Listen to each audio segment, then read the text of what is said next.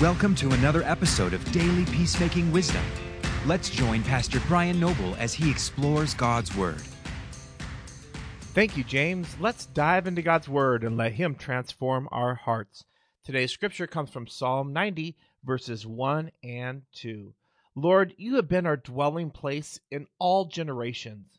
Before the mountains were brought forth, or ever you had formed the earth and the world, from everlasting to everlasting, you are God. Let's pray. Heavenly Father, I pray as we dive into this word today that you would let it sink deep into our hearts from everlasting to everlasting, from eternity to eternity. You are God. In Jesus' name, amen. In this prayer of Moses, the Lord is the everlasting God. Think about that for a moment. He's not the fly by night God. He isn't the vapor like God. He is the everlasting God. What does everlasting even mean?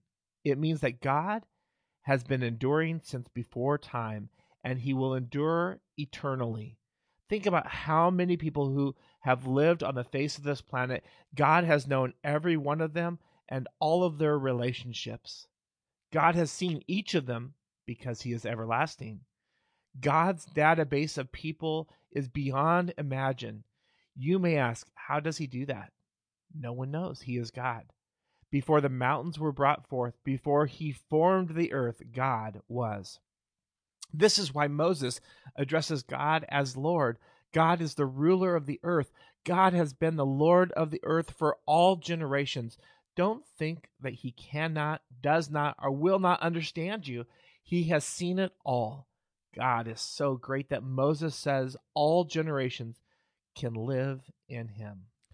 Where is your dwelling place? Is it temporal or eternal? I'm not talking about your house. Your house is temporary, it will decay and fall apart. I'm talking about your heart. Your eternal God is your dwelling place forever. Do not lose sight of this fact. If what is transitory is your God, you will always treat relationships differently. You will fight for the wrong things. Instead, make God your dwelling place for eternity. When you think about your friendships, what are you focused on? Are you trying to dwell in something you were never meant to live in? I'm not saying we should minimize friendships or hold people at arm's length. I am saying that our hope, our hearts, and our passions always need to be hidden in God our everlasting dwelling place. Because why? God is everlasting to everlasting. Let's pray. Heavenly Father, I thank you that you are our dwelling place. You are the everlasting to everlasting. God, before there were mountains were brought forth, you were God. Before the seas were formed, you were there, O God. Even before the earth was formed, you created all things, God. You have been our dwelling place for all generations, God. We thank you for your goodness. We thank you for your mercy, and we thank you for your, for your grace upon our hearts and our lives. Lord, we thank you that you go before us in all things. In Jesus' name, amen.